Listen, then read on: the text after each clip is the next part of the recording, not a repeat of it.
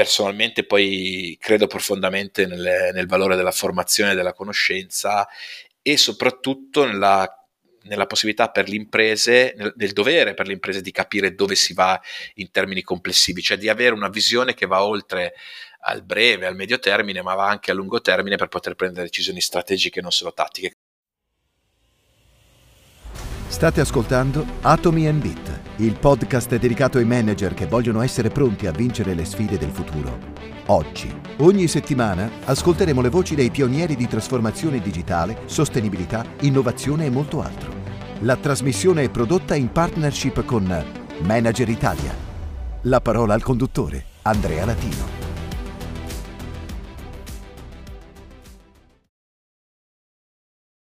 Benvenuti o bentornati a questo settimo episodio della quarta stagione di Atomi e Bit. Questa settimana parliamo con l'ospite di Open Finance, di sviluppo di servizi finanziari digitali all'insegna della sicurezza e dell'innovazione e di come queste risorse possano accrescere e migliorare l'esperienza degli utenti finali consumatori. E ora la parola di Irene per l'introduzione. L'esperienza di Giulio Rattone nasce nel 96 presso Winterthur Insurance. Nel 98 entra nel gruppo Sella vivendo la cosiddetta dot-com revolution e ricoprendo diversi ruoli quali quello di Chief Information Officer e Delivery Manager IT. Qui ha avuto l'opportunità di creare e coordinare il trading online del gruppo. Da inizio 2018, con la nascita di Fabric, realtà operativa nell'open finance a livello internazionale, ne è diventato CIO, ruolo che ricopre tuttora. La puntata è stata registrata il 26 novembre 2021. Buon ascolto! Ed è un piacere per me dare il benvenuto a Giulio Rattone. Giulio, benvenuto tua mia bit. Ciao Andrea, ciao a tutti. Allora, qui ad Atomi e Bit noi rompiamo il ghiaccio partendo da un aneddoto. Poco fa eh, il nostro pubblico ha ascoltato la tua biografia, la tua storia. Eh, io però vorrei chiederti e vorrei partire da che cosa ti ha stimolato nel reinventarti, perché tu hai una carriera un po' particolare, sei partito dal mondo delle assicurazioni, da Winter Horror Insurance, dal gruppo AXA, fino ad arrivare, se vuoi, al, al mondo IT ricoprendo un ruolo da C-level, il ruolo da C-level che hai attualmente, ossia quello di, di CEO, eh, quindi di Chief Information Officer. Ci racconti un po' un aneddoto magari di questi tanti stimolanti passaggi della tua carriera? La, la, diciamo che la mia biografia ha un il filo conduttore la curiosità. Io mm-hmm. sicuramente eh, sono sempre stato molto curioso eh, e mi è sempre piaciuto diciamo, imparare, scoprire eh, nuovi aspetti, anche reinventare un pochettino il mio mestiere. Io credo che um, pur avendo un grandissimo rispetto per gli hard skill e eh, per insomma tutte quelle competenze che richiedono anni per essere formate e che tra l'altro il mio mestiere. Poi soprattutto negli anni in cui mi sono occupato di sviluppo e di programmazione ho approfondito molto perché ho fatto proprio il programmatore diciamo hands, of, hands on code come si dice di sviluppo. Mm-hmm. ehm, con le mani in pasta insomma. Con le mani in pasta senz'altro. E, e, e diciamo pur avendo questo grande rispetto io credo che sia una importante caratteristica delle persone che vogliono crescere, la grande curiosità, la voglia di reinventarsi e anche la capacità di prendersi dei rischi rimettendosi in gioco, quindi uscire un pochettino dalla propria comfort zone. Io ho iniziato per esempio la mia attività bancaria dopo il primo impiego come, come cassiere, mi sono spostato mm. di T anche in un modo un po' rocambolesco, diciamo hanno scoperto che sapevo programmare in un momento in cui il digitale, le dot com stavano esplodendo, no? quindi mm-hmm. eh, c'era veramente bisogno e poi vabbè ho iniziato una carriera nel tempo un pochettino più più diciamo manageriale fino con anche dovendo imparare un pochettino la leadership che non era proprio nelle mie caratteristiche personali. E oggi diciamo mi ritrovo in questa avventura di Fabric che è un po' quella di reinventare la finanza in ottica moderna oggi dove proprio abbiamo diciamo il momento di grande cambiamento proprio dovuto alla compenetrazione ehm, della tecnologia nella finanza. Curiosità voglia di reinventarsi voglia di rimettersi in gioco a tutte le età diciamo, per me è un vestito che, che, che, che mi piace no? indossare, eh, lo consiglio mm. anche, anche, agli altri, anche ai giovani, anche a chi si avvicina oggi al mondo del lavoro. E ne parleremo di consigli, ne parleremo alla fine di questa nostra conversazione. Adesso però vorrei entrare un po' nel tuo mondo, cioè il mondo che abiti attualmente, eh, in particolare parlare un attimino dell'evoluzione dell'open banking. L'open banking, per chi ci ascolta, ha avuto il proprio battesimo uh, a fine 2019 con l'introduzione della, della, direttiva PSD2, che per chi non la conoscesse è la direttiva europea che regola i gestori e i loro servizi di pagamento all'interno dell'Unione Europea.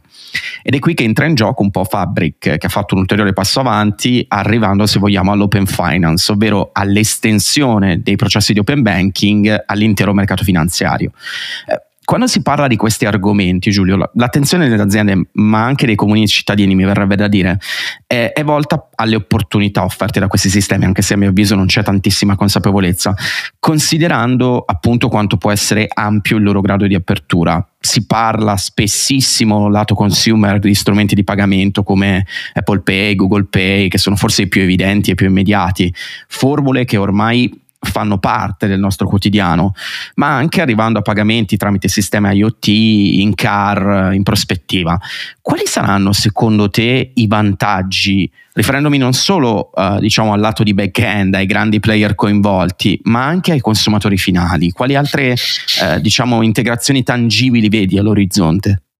Ma allora sì, secondo me come hai detto tu molto bene, oggi il grande pubblico, eh, sia nel mondo delle imprese che nel mondo dei consumatori retail, non capisce chiaramente cos'è l'open banking, open finance, che è un, un, un cambio di modello che è qual, di cui di qualche anno che ci parliamo, ma per qualcuno sono un po' buzzword, no? cioè, c'è una forte mhm. difficoltà mm-hmm. di, di presentazione e di comprensione, ma questo io credo sia abbastanza normale, dovuto al fatto che l'open banking è un modello di abilitazione di tanti, perché è una tecnologia di base, di tanti mm-hmm. casi d'uso eh, che poi diventano, entrano nella vita reale e, e, ed è quasi se, fammi dire, io amo dire qualcosa che sta dietro le quinte, no? qualcosa, mm-hmm. eh, la magia dietro le quinte che consente a certe cose di accadere.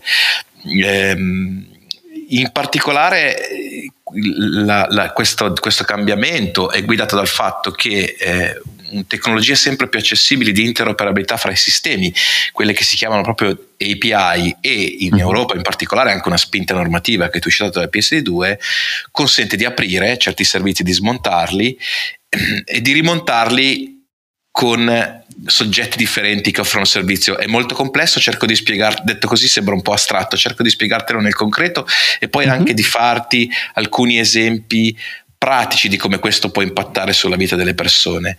Eh, le API consentono a soggetti che per esempio fino ad oggi non hanno mai fatto intermediazione finanziaria eh, di entrare, di mettere diciamo, servizi finanziari dentro la customer journey dell'utente. Adesso immaginati mm-hmm. che tu eh, probabilmente eh, avrai sentito, i nostri ascoltatori avranno sentito parlare di pay now, buy later, no? di questi modelli per fare mm-hmm. un esempio. Come? In, servizi come Klarna. Di fatto sì. un, un, servizio diciamo ehm, eh, di intermediazione finanziaria anche complesso, no? perché c'è un, un, mm-hmm. un, accesso al credito, il credito al consumo viene poi diciamo, eh, traslato su un'esperienza interamente digitale. Quindi passiamo veramente da quello che è un prodotto finanziario a un'esperienza digitale, quella che viene definita una customer journey. Ora immaginati che tu stai su un sito eh, online su una piattaforma digitale, stai per acquistare un bene, magari anche di valore importante. Eh, immaginati che accetti, eh, comprerai questo bene avvalendoti di un, di un, servizio di credito e quindi accetti che una, la piattaforma acceda al tuo conto corrente, faccia un'analisi delle tue spese, stabilisca qual è magari la rata giusta per te, il tuo il giusto modello e nella stessa eh, esperienza utente eh, viene poi erogato anche il credito e, e, e pagato direttamente il bene. Questo ehm, è un insieme di funzionalità che sono eh, consentite dall'open banking, cioè dalla possibilità di esporre i servizi via API, di smontarli, di rimontarli e la banca non è più la banca, cioè il, la customer journey è governata da una piattaforma, da un'esperienza digitale. Non sarà tutto così, rimarrà sempre anche una forte presenza delle, delle, per esempio nel mondo della consulenza, dell'esperienza bancaria, ma è sempre più evidente che i prodotti eh, finanziari non sono più prodotti, ma vanno verso l'esperienza, e così un mutuo diventa un aiuto al momento del bisogno, ehm, un risparmio è per esempio la possibilità di realizzare un progetto, no? non più un prodotto mm-hmm. risparmio, e si passa dal prodotto finanziario all'esperienza. Alcune, eh, per chiuderti questa risposta, alcune eh, secondo me casi d'uso molto interessanti che impatteranno sulle persone. Beh, i primi spinti dall'open banking eh, ti citerei proprio la possibilità di avere il credito in modo più facile e più rapido, accedendo direttamente ai conti del cliente con il consenso, perché la PS2 consente di accedere di fatto direttamente certo. ai dati bancari, questi nuovi soggetti, gli ISP, che sembra mm-hmm. una, una, una, parolaccia, ma vuol dire uh, Account Information Service Provider, cioè nuovi soggetti mm-hmm. che possono accedere ai conti tramite la normativa, si potrà stabilire in merito creditizio in modo molto più rapido. Ad esempio in Germania questo è già utilizzato in molti contesti, nelle telco, per poter ri- riammettere al mondo del credito soggetti oggi che hanno avuto problematiche di credito in passato e fanno fatica a dimostrare, essendo magari in determinate base dati, la loro eh, possibilità. E si dà eh, un second, una seconda chance, second chance eh, sì. un second chance su, su tutto l'ambito del, del, credito è molto interessante. Un altro ambito, secondo me, che impatterà invece la vita dei consumatori tutti i giorni è il mondo dei pagamenti account to account. Cioè nel digitale la possibilità di inizializzare pagamenti direttamente dalla banca, unito alla diffusione sempre più importante degli instant payment, cioè la possibilità di fare un bonifico che istantaneamente ehm, arriva nel conto eh, del PI, di colui che viene pagato, eh, apre moltissime possibilità nel mondo dell'e-commerce, per esempio nel B2B. Immagina quante imprese certo. oggi vendono beni, quasi tutti i beni che vengono diciamo, scambiati nel, nel, business to business è pagata col bonifico. La possibilità mm-hmm. di inizializzare questo bonifico in modo istantaneo direttamente dalla customer journey apre la possibilità di creare mercati digitali eh, che chiaramente sono estremamente efficaci per user experience e quindi sicuramente questo sarà un altro ambito dove vedremo molti sviluppi. Ce ne sono tanti tanti, io credo ti certo. ho citato questi perché mi sembrano quelli più concreti più vicini, che vedremo, su cui già iniziamo a vedere dei risultati e, e su cui vedremo dei risultati a brevissimo, credo. Ecco Giulio, mi viene da pensare sul fronte di quello che tu mi hai appena detto, no? noi sappiamo che molto spesso nel mercato B2B, per esempio che tu citavi Aurora, i, i tempi di pagamenti sono piuttosto lunghi, quindi paradossalmente tu puoi mettere eh, diciamo al servizio del sistema, eh, inteso come sistema delle imprese, meccanismi di questo genere, ma in virtù di una serie di eh, come dire, scarica barili, se vuoi, del rischio di impresa a, a, monte, si rischia appunto che questi ecosistemi non beneficino, diciamo, di queste, di queste novità. E, e, se vuoi, era la stessa analogia che si è fatta con eh, appunto la normativa e l'introduzione eh, di, di, questi nuovi modelli nel momento in cui le banche tradizionali, che come tu ben sai, eh, come mi hai detto prima, eh, provieni da appunto l'esperienza di codice sul campo, sai benissimo che ci sono pezzi di infrastrutture delle banche tradizionali che sono fatte in COBOL, per cui fondamentalmente ancora non eh, si fa fatica a trovare chi è che possa dargli una sistemata.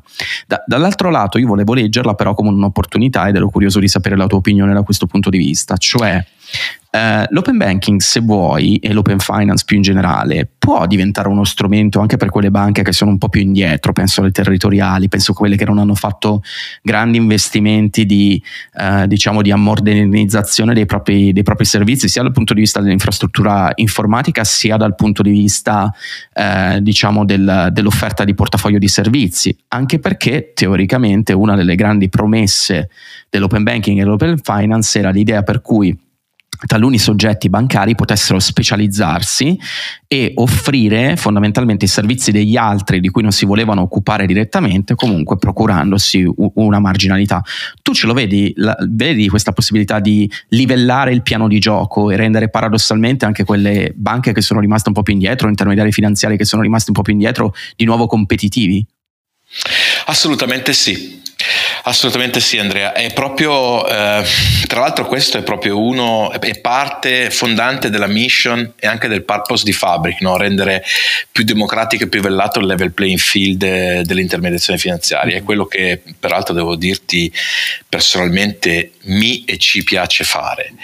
Ehm, eh, torno un attimo a monte sulla prima parte della tua considerazione che io trovo veramente. Eh, centrata. Ehm, è vero, la maggior parte delle banche, soprattutto in Italia oggi, hanno una parte dei loro sistemi legacy, cioè vuol dire di fatto ricevuti in eredità dal passato, perché i sistemi informativi bancari sono talmente grandi, ampi come qualità di servizi, che la revisione complessiva di tutto il, quelli che sono poi dei monoliti richiede dei grandi investimenti, eh, molto tempo ed è anche uno degli aspetti, cioè la possibilità di, di, di, di dare servizi digitali sempre più eh, all'avanguardia dei clienti e questa competition che si sta generando sui servizi eh, digitali eh, è anche una delle molle che muove tra le tante altre l'aggregazione fra le banche, no? cioè il poter essere più grandi insieme. Eh, nelle varie forme, sia quelle diciamo, delle operazioni, merger acquisition, sia quelle delle, delle, delle diciamo delle, delle, società consortili. Mm-hmm. L'open banking, io credo che ehm, se i decision maker nelle banche riescono a vedere e riusciranno a vedere in futuro sempre più questi nuovi modelli come delle opportunità e non solo diciamo, de- degli spunti da cui difendersi piuttosto che diciamo, qualcosa da fare perché si deve, no? perché in, in un mm-hmm. certo ambito la banca ha anche il problema di coprire certi spazi o di risolvere determinati problemi normativi. Io mm. credo che sì, potrebbe essere perché cosa consente ad esempio una piattaforma di open banking adesso qui fammi fare un po', un po', un po', non farmi fare troppo il marchettaro non mi piace però come no, quello di no, Fabri no. che viene da dire ecco Andrea consente proprio di fare il cherry picking di poter scegliere un pochettino dai terzi mm-hmm delle soluzioni tecnologiche e digitali ai propri clienti fra le migliori del mercato e quindi diciamo magari rinunciare a fare qualcosa di più improprio dove non si è degli specialisti, no? chi può fare esatto. tutto oggi dell'intermediazione finanziaria e nello stesso tempo offrire no? eh, i servizi migliori e, e, e quello che si, si, ritiene di saper fare eh, al meglio, ad esempio la possibilità di separare chi segue la customer journey da chi fa il prodotto finanziario è una prima grande divisione, no? io posso essere un grande specialista mm-hmm. di prodotto ma non, è, non avere avere le competenze, le capacità e anche le persone o l'interesse di essere diciamo il one stop shop del cliente finale, sia esso un'impresa, sia esso un, un, un retail, ma soprattutto uh-huh. Eh, mi viene da dire, per esempio, la piattaforma di Open Banking è organizzata come un marketplace, quindi c'è chi può consumare i servizi API, eh, fornendo magari nuovi servizi ai consumatori, chi li offre, no? quindi si vanno ad esporre. Certo. Quindi diciamo anche concentrarsi sulle cose che si sa fare meglio.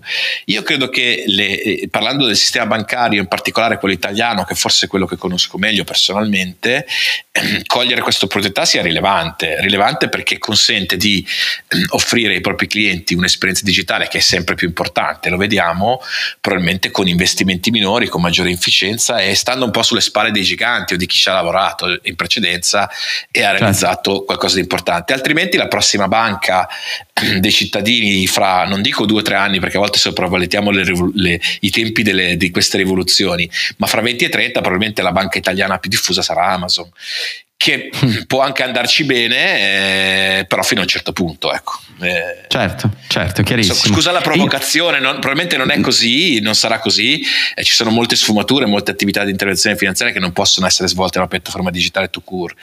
Certo. Non voglio essere un po' semplicistico, tuttavia no, no, no, rischio eh. che una parte di queste revenue passino eh, su, su, chi oggi si occupa di tecnologia, magari arrivando da oltreoceano, a me pare evidente. Ecco. Sì, considerando che la tua, la tua provocazione, se vogliamo definirla così, che non è tanto una provocazione quanto più probabilmente un'intuizione, eh, se noi guardiamo negli Stati Uniti che cosa fa Amazon Business, è il primo provider di lending, quindi di prestiti nei confronti delle piccole e medie imprese eh, appunto negli States, mercato non esattamente piccolo piccolo e per cui non è esattamente eh, regolamentato come se fosse una banca da questo punto di vista. Eh, così come in tanti altri ambiti, giustamente, c'è Apple che si vocifera potrebbe entrare nel mercato dell'auto e così via, cioè comunque sappiamo che negli ultimi anni i player eh, diciamo tecnologici di oltreoceano, come citavi tu, eh, si sono espansi e continueranno ad espandersi banalmente perché sono le aziende eh, diciamo più grandi e più avanzate del mondo, c'è poco da fare, hanno questa tendenza a espandersi come piovere. Io a questo punto però vorrei tornare con te a parlare un attimino di mindset se vuoi e soprattutto della managerialità interna alle banche, no?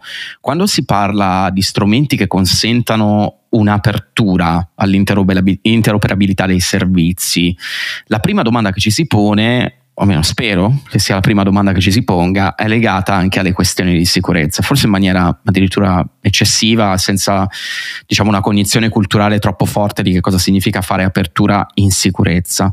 Se già dal punto di vista manageriale è difficile cooperare all'interno delle proprie stesse organizzazioni, spesso perché ci sono stakeholder che competono tra di loro anche a livello di C-level, ma non solo, anche all'interno di singole divisioni e unit sembra difficile, al netto di quelli che lo hanno già fatto, immaginare di poterlo fare con realtà che di fatto sono o diventano competitor in altri segmenti e che potrebbero avere pratiche interne o standard diversi. Io sono molto curioso di capire, soprattutto all'inizio, ma anche oggi, come avete risposto a questo più o meno apparente ostacolo. No, non è apparente, è una minaccia, e non è affatto apparente. Oggi la pressione del cybercrime sulle banche, eh, modello aperto o meno, um, è estremamente eh, elevato. Considera che i sistemi informativi bancari in generale oggi sono già composti da più prodotti eh, di molti soggetti al di là del modello di business che si utilizza o meno, quindi sono problematiche che tutti vivono, se vogliamo anche i player un po' più, tra- un po più tradizionali. E non c'è una bacchetta magica, eh, nel senso che... Eh, adesso io almeno ti posso raccontare come l'abbiamo affrontato noi. Mm. Eh, noi, eh, proprio perché c'è anche un tema, se vogliamo, anche di percepito no? rispetto ai modelli aperti. Eh, è chiaro, un modello aperto, le domande sulla sicurezza emergono. Eh, siamo semplicemente, sin dal principio, eh, ci siamo posti il problema di essere ossessionati positivamente dalla sicurezza, per cui eh, Fabric è una città che, il cui sistema informativo è interamente certificato PCI DSS, che è uno dei, diciamo, dei, dei livelli massimi di sicurezza, e ci siamo posti fin da subito, ed è stata una delle cose, delle sfide tecnologicamente più complesse, di capire come avere il controllo eh, complessivo de- della catena dei soggetti. Tu immagina che quando diciamo, c'è un'operatività sul nostro sistema, i soggetti sono un producer di servizi, che può essere anche una banca, la piattaforma uh-huh. tecnologica, i consumer, cioè i soggetti che si, le piattaforme tecnologiche, i front-end, se vogliamo, che si collegano alla piattaforma e poi i clienti finali. Quindi c'è una catena molto lunga. Quindi noi abbiamo realizzato una piattaforma che... Ehm, traccia le attività, eh, ha, ha, un'estrema sensibilità rispetto a, al redact dei dati sensibili, in modo che nella mm-hmm. catena eh, ci sia una quindi al, al non renderli visibili a chi vede, a chi vede cosa, e, mm-hmm. ma tutto possa essere tracciato per poi eventuali analisi forense, non solo di troubleshooting ma anche di sicurezza, e, e il tutto con gli diciamo, gli, i massimi standard, le best practices di mercato in termini di sicurezza. Io credo che non si possa fare altro che così, Andrea, mm-hmm. perché eh, e poi nel quotidiano Security Operation Center 24x7 e, e, e, attività continua di persone che devono rompere le scatole in azienda culturalmente e fuori um, per, per, guarda che però oggi nel sistema informativo bancario la, la, maggior parte delle frodi sono ancora fatte andando dal cliente chiedendogli le password. Alla fine certo via telefono, via sms, cioè è, è, comunque ancora l'inganno più comune, più che l'hacker da film no? che, che, che fa l'accesso, la sicurezza perimetrale oggi non voglio dire che è una commodity perché è una scienza complessa, però è, si riesce a ottenere no? facendo i giusti investimenti. La, la, la, cultura, la formazione anche della clientela che utilizza i modelli digitali è molto complessa, soprattutto in un mondo che cambia, in cui magari inizio a inserire le mie password bancarie giustamente anche altrove in cui devo mantenere il PIN è anche un tema di cultura di formazione della clientela in Italia secondo me noi non siamo messi malissimo. C'è una mm-hmm. buona consapevolezza su questo maggiore di quanto si pensi Andrea credi? Ok, e io proprio su questo tema culturale ti, ti voglio, voglio, rilanciare con te, più che altro perché mi colpisce questa affermazione che tu fai sul, nonostante la cosiddetta attack surface, no? la superficie aggredibile dall'esterno eh, per quanto riguarda attacchi con vulnerabilità zero day o cose più sofisticate, sia comunque molto ampia, esiste un'altresì florida, eh, come dire grande capacità di, di, difesa da questo punto di vista. E tu giustamente dicevi l'anello più debole della catena molto spesso è il consumatore finale, ma il consumatore finale non è debole soltanto dal punto di vista della sicurezza, per quanto tu mi dica forse meglio che in altri posti. Il tema su cui io invece sono sicuro sarai d'accordo con me, più che altro perché tutte le statistiche lo dicono, riguarda il tema legato all'informazione finanziaria, all'alfabetizzazione finanziaria più in generale. Chi ha ascoltato mi bit da un po' sa che io sono ossessionato da questi temi nel senso che giusto recentemente ho ascoltato un'altra trasmissione di eh, ben più noti conduttori di me che parlavano appunto di una, eh, di una reportistica appena uscita sulla trasparenza in riferimento a, agli interessi maturati dagli, dagli operatori bancari sul, eh, sugli investimenti nei peer, non solo nei peer e fondamentalmente quello che manca è, è, un elemento di cultura di base. Voi avete fatto, peraltro, è una cosa che mi ha colpito mentre facevo i colpiti a casa per, per fare questa chiacchierata con te, eh, che avete messo in piedi un progetto culturale, un podcast come il nostro, quindi bravi che investite su, su questa piattaforma audio, ehm, che si chiama Ecosystem. Io voglio chiederti come giudicate in Fabric il livello di competenza non soltanto del pubblico generale che comunque ti chiedo in termini di alfabetizzazione finanziaria, ma anche dall'altro lato, quindi lato dell'industria, la percezione e la penetrazione del concetto dell'open banking a livello di mercato, cioè quanta consapevolezza c'è, quanti piani operativi ci sono, a che livello di penetrazione siamo e così via. Due domande in una, a te. No, guarda, inizio magari con una battuta. Io sono, appartengo alla schiera delle persone che non sa spiegare il suo mestiere alla mamma settantenne. Ecco, questo eh, okay. va un po' detto, no? Cioè una cosa che, dai. Quindi diciamo raccontare quello, ma che mestiere fai? Eh, eh, mi occupo delle piattaforme di open banking. E cosa lei? Vabbè, diciamo che, vabbè, mamma lavoro in banca. No, il tema è, è io credo che il mondo dell'intermediazione finanziaria, come altri mondi, non siano mai cambiati così rapidamente. Cioè, immaginati che nel, quante innovazioni oggi una persona vede nel corso di una vita. No? Mm-hmm. immaginati quante ne vedeva, parliamo della tecnologia in questo momento che poi è pervasiva su tutti i campi, quante ne vedeva fino a 200-300 anni fa, no? Cioè certo. è, è, molto differente. Quindi io credo che sia veramente normale culturalmente, sia in termini di noi ci occupiamo di fintech, quindi la nostra non è tanto ehm, diciamo un'informazione finanziaria tu cura a 360 gradi, ma diciamo sui nuovi modelli e, e, su, e, sui, e, sulle opportunità della finanza e della tecnologia. Eh, devo dire che mm-hmm. la mhm. tecnologia sta accelerando talmente rapidamente così tanti settori che io credo che sia abbastanza normale aspettarsi non solo in Italia una problematica di alfabetizzazione culturale su determinati temi, no? E sulle mhm. imprese mm. con un'accezione particolare, che è quella di, e sulle imprese e sugli imprenditori, comprendere l'opportunità. Perché eh, la, certo. vera, la, vera, secondo me, la vera difficoltà che può vivere oggi un imprenditore, eh, un manager di un'impresa, è di perdersi dell'opportunità magari preso nel quotidiano, nelle, nelle, nelle difficoltà diciamo di tutti i giorni de, del proprio mestiere eh, e, e, perdersi quell'idea, quella possibilità, quell'opportunità, quella cosa, la, la possibilità di fare qualcosa di nuovo che richiede formazione, competenze, conoscenze. Quindi un pochettino, ecco, quindi sostenere un po' il diritto alla conoscenza, per esempio, di queste persone eh, nell'ambito del fintech, eh, insomma, noi lo riteniamo importante, sono d'accordo con quello che hai detto poi in breve, eh, in generale, quindi facciamo anche, anche questo, anche, se, anche, quando apparentemente eh, sembra dare, sembra un costo che non dà un, un ritorno immediato no? in un'impresa. Certo eh, che deve stare sul mercato come noi. Quindi diciamo io personalmente poi credo profondamente nel, nel valore della formazione e della conoscenza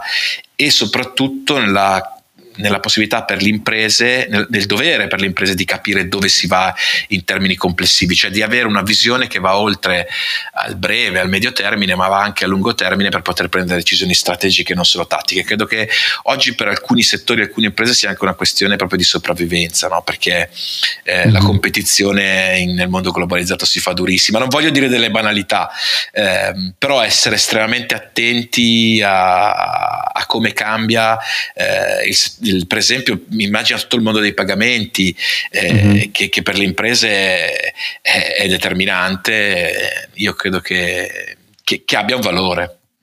Certo, assolutamente, anche e soprattutto come giustamente sottolineavi tu, uh, in riferimento a quelle imprese che magari sono più piccole, sono più fragili, dove uh, magari collegati a elementi di filiera nel momento in cui le banche per X motivi vanno sotto stress, devono poter avere magari dei canali alternativi di accesso al credito oppure meccanismi diversi, penso al peer-to-peer lending, penso a tutta una serie di, di logiche che si sono sviluppate negli ultimi anni e che voi giustamente con Ecosystem anche che andate, andate a diffondere quantomeno sì. una spiegazione dei modelli. Sì, Andrea, guarda, c'è un mondo di servizi nuovi, di persone, adesso noi eh, mm-hmm. eh, magari anche a beneficio di chi ascolta, eh, diciamo, animiamo la comunità del FinTech District a Milano, che è una comunità, prima di tutto, ma è anche un edificio fisico in cui molte di queste persone Fisico, certo, passano sì, la giornata a, a, a inventarsi come, come, come, come, migliorare con la tecnologia, eh, quello che dicevi, l'intermediazione finanziaria nel mondo del credito, nel mondo degli investimenti, eh, nel mondo anche delle speculazioni operazioni, perché no, ma anche insomma nel mondo dei pagamenti eh, si ritrova tutti i giorni.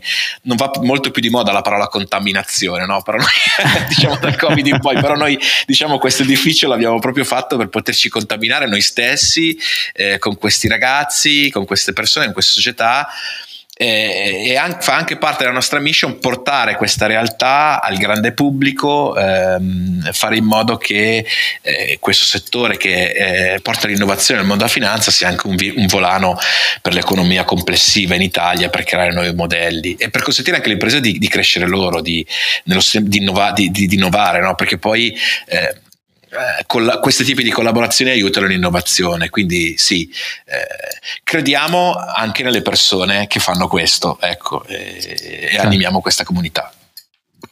E, mm, a proposito di, di, visione strategica e non solo tattica, um, un altro progetto molto interessante di cui sono venuto a conoscenza è stata la vostra scelta, se vogliamo, di coniugare un po' la sostenibilità ambientale con l'innovazione finanziaria avete lanciato all'inizio anno una partnership con Doconomy e Mastercard per permettere a tutte le banche di offrire in Italia un servizio per monitorare il consumo di CO2 dei singoli tramite l'analisi delle transazioni di pagamento. A me questa cosa ha colpito molto anche perché eh, diciamo che molto spesso ci si concentra sulla decarbonizzazione lato di filiera o di singola azienda, ci sono diversi vendor, penso a Salesforce, ma ce ne sono tantissimi che stanno proponendo diciamo, piattaforme per analizzare eh, consumi di CO2, ma non solo, anche di, di acqua o di altre materie prime. Eh, io vorrei capire se c'è una roadmap di sviluppo ulteriore in questo senso e in più generale, eh, più in generale, in che altri modi pensi che finanza e ambiente possono collaborare fra loro, perché abbiamo visto anche all'ultima COP26, pare che i soldi ci siano, il tema è come farli arrivare a destinazione. Sì, e anche come fare cose concrete, no? Eh, mm-hmm. Perché quando ci sono i soldi, a volte tanti soldi sono nemici, nemici della concretezza. Mm-hmm. Allora, ehm, innanzitutto la, la, partnership che abbiamo fatto con Doconomy come si inquadra? Allora, Fabric ehm, eroga un servizio di, alle banche e a altri player finanziari, le Challenger Bank, che si chiama PFM, Personal Finance Manager, che è praticamente un insieme di moduli tecnologici che si mettono di fatto nell'interfaccia di home banking, nelle app di pagamento, per fare e, e, cosa fanno fondamentalmente? Aiutano a risparmiare, aiutano ad avere certi comportamenti attraverso eh, comportamenti virtuosi no? nell'ambito finanziario e anche aiutano l'educazione finanziaria. Come lo fanno? Eh, noi eh, acquisiamo tutte le transazioni dei clienti di pagamento di conto, le categorizziamo, creiamo un'analisi, quindi diciamo bene al cliente dove spende, come spende i suoi denari e lo aiutiamo a indirizzare in modo virtuoso i suoi comportamenti. All'inizio questi, questo diciamo, modello di servizi eh, che è nato già da una decina d'anni, ha iniziato a diffondersi soprattutto nel nord Europa, aveva l'obiettivo di stimolare comportamenti virtuosi. Oggi noi l'abbiamo arricchito con la possibilità di un cliente attraverso un'app di collegare più conti con la PSD2, abbiamo migliorato molto questo tipo di servizio e facciamo un'analisi dei comportamenti dei clienti, quindi eh, eh, li aiutiamo per dare un servizio sempre migliore. È chiaro che per noi è risultato evidente come questo modello di eh, comportamenti dei clienti poteva anche portare verso altri obiettivi. Il PFM pers- aiuta le persone a raggiungere degli obiettivi. Un obiettivo può essere un progetto, un risparmio, mi compro la moto, ma può essere anche oggi c'è una mutata sensibilità in questo senso, eh, avere un comportamento più green, avere un impatto positivo sul mondo. Quello che oggi dicono i ragazzi, secondo me molto bene, i miei figli, lasciare le cose meglio di come le abbiamo trovate, che io trovo essere veramente poi la sintesi di uno slogan veramente importante sul tema della sensibilità che va oltre diciamo a quello che è un pochettino se vogliamo un messaggio marchettaro su questo. Quindi per fare questo noi abbiamo stretto questa partnership con Doconomy e calcoliamo il carbon footprint transazione per transazione per aiutare i clienti dei nostri clienti, delle banche in questo caso, quindi noi siamo l'abilitatore, no? quello che dicevamo prima dietro le quinte. Mm-hmm a raggiungere gli obiettivi di avere comportamenti più virtuosi nell'ambito della green economy. Uh-huh. Eh, persone e imprese anche, perché comunque attraverso le transazioni che passano sui conti dei pagamenti è, è, è uno dei punti più sensibili in cui misurare no, eh, per avere un indicatore eh, di, di quest- del miglioramento nell'ambito di questi comportamenti. Ora sì, per rispondere invece alla seconda parte delle tue domande, sì, abbiamo in programma altre collaborazioni, altri lavori in ambito ESG, non te ne posso ancora parlare espressamente mm-hmm. dei partner perché sono progetti diciamo all'inizio, stiamo mm-hmm. anche un pochettino cercando di misurare quanto questa iniziativa Condoconomy sul mercato avrà successo, quanto sarà l'interesse, vediamo che la richiesta da parte dei clienti finali c'è, eh, quindi per esempio e se vogliamo come dicevi tu sì, abbiamo anche un progetto nel gruppo che ha raggiunto recentemente la carbon neutrality diciamo che riguarda un pochettino più processi di impresa eh, mm, eh, ma eh, sicuramente noi siamo come Fabric eh, siamo sicuramente molto orientati e molto intenzionati a poi a calarlo anche per gli altri eh, per i nostri clienti in ehm, progetti reali con un contributo tan- il più possibile tangibile e in questo modo di intangible. Ecco. Mm-hmm. e questo è quanto, Andrea. Ok, allora io a questo punto ti vorrei fare la domanda più difficile. Noi ad Atomy Meet siamo abituati a tenere la domanda più difficile per ultima, uh, quella in cui ti chiediamo di fornire tre consigli actionable, direbbero quelli bravi, ma noi lo diciamo in italiano, che è tre consigli pratici per tutti i manager che ci stanno ascoltando ed anche quelli del futuro, se vuoi, no? gli aspiranti. Quali consigli daresti per farsi trovare pronti alle innovazioni tecnologiche, tecnologiche e digitali del futuro tenendo ben conto anche del, del, tuo percorso professionale e dell'esperienza che ne hai tratto. Tre consigli pratici, operativi. Sì, al netto che mi sento un po', io eh, veramente sono un po' da questo punto di vista understatement, non mi sento in grado di dare chissà che consigli ai manager italiani, più che altro di Beh, quelli che hanno funzionato per te, dai, quelli che hanno funzionato Quindi ti, ecco, ti dico, magari ti do anche diciamo due o tre, cose, tagli come, li, come que, quello che ha aiutato me. Eh, mm-hmm. Curiosità e umiltà quindi mm-hmm. sicuramente mai sentirsi arrivati, eh, imparare anche dai ragazzi. Io ho tantissimi collaboratori molto giovani in Fabric perché è una società che è nata da quattro anni, tre anni anzi, tre anni e mezzo, e siamo passati da 0 a 100, in realtà adesso siamo diciamo eh, in tutta la nostra business line, siamo circa più di 300 persone, ehm, 100, circa 150 solo in Fabric, qualcosa di più probabilmente adesso, tantissimi giovani, tantissime persone che non conoscevo ed è bellissimo bellissimo. Cioè, farsi contaminare dagli altri e imparare da tutti, eh, quindi curiosità e umiltà anche per chi oggi ha magari a fatica durante tutta la vita ha raggiunto una posizione mm. o se vogliamo è banale ma sempre vero eh, in secondo direi per un manager oggi molto impegnato, molto, molto, che sappiamo che sono tutti molto impegnati, molto stressati in un periodo difficile come questo, dove i compiti di chi decide aumentano sempre di più mm-hmm. e i mhm. tempi di lavoro si allungano tantissimo e così via, decidere cosa non fare. Per le imprese oggi secondo mm-hmm. me è mhm. fondamentale decidere cosa non fare, non decidere cosa fare. Eh, certo. Io per esempio per me questa è una sfida perché le caratteristiche di cui ti dicevo prima mi portano a cercare di interessarmi di tutto, ma alla fine come ti capisco. Il terzo punto, secondo me, è veramente rilevante. Il successo, le idee sono importanti, ma sono secondarie rispetto all'execution. Mm. Essere dei manici dell'execution, cioè se, se non si mettono a terra le cose, non si è fatto nulla.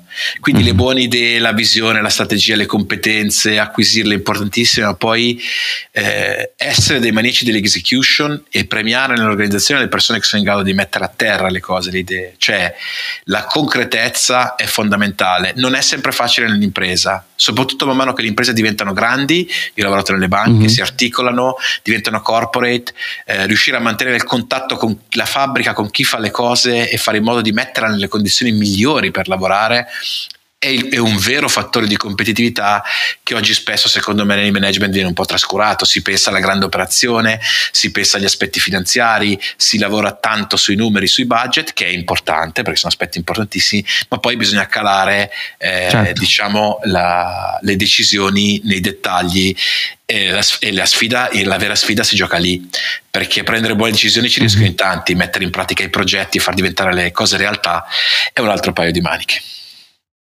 Ah certo, è quello secondo me è anche la misura del manager del futuro.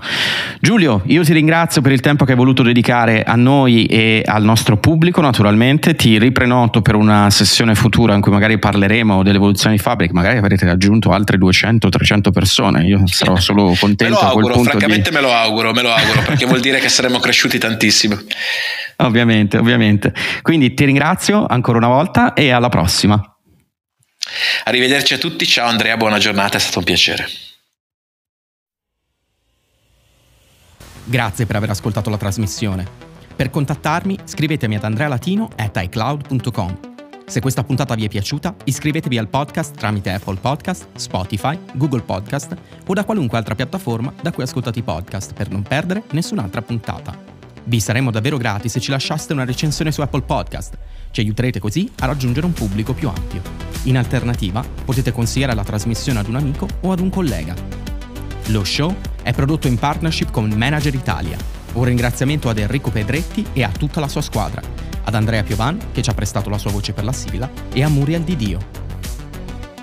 Questo è Atomi e Beat, il podcast per i manager che vogliono vincere le sfide del futuro oggi. Alla prossima puntata!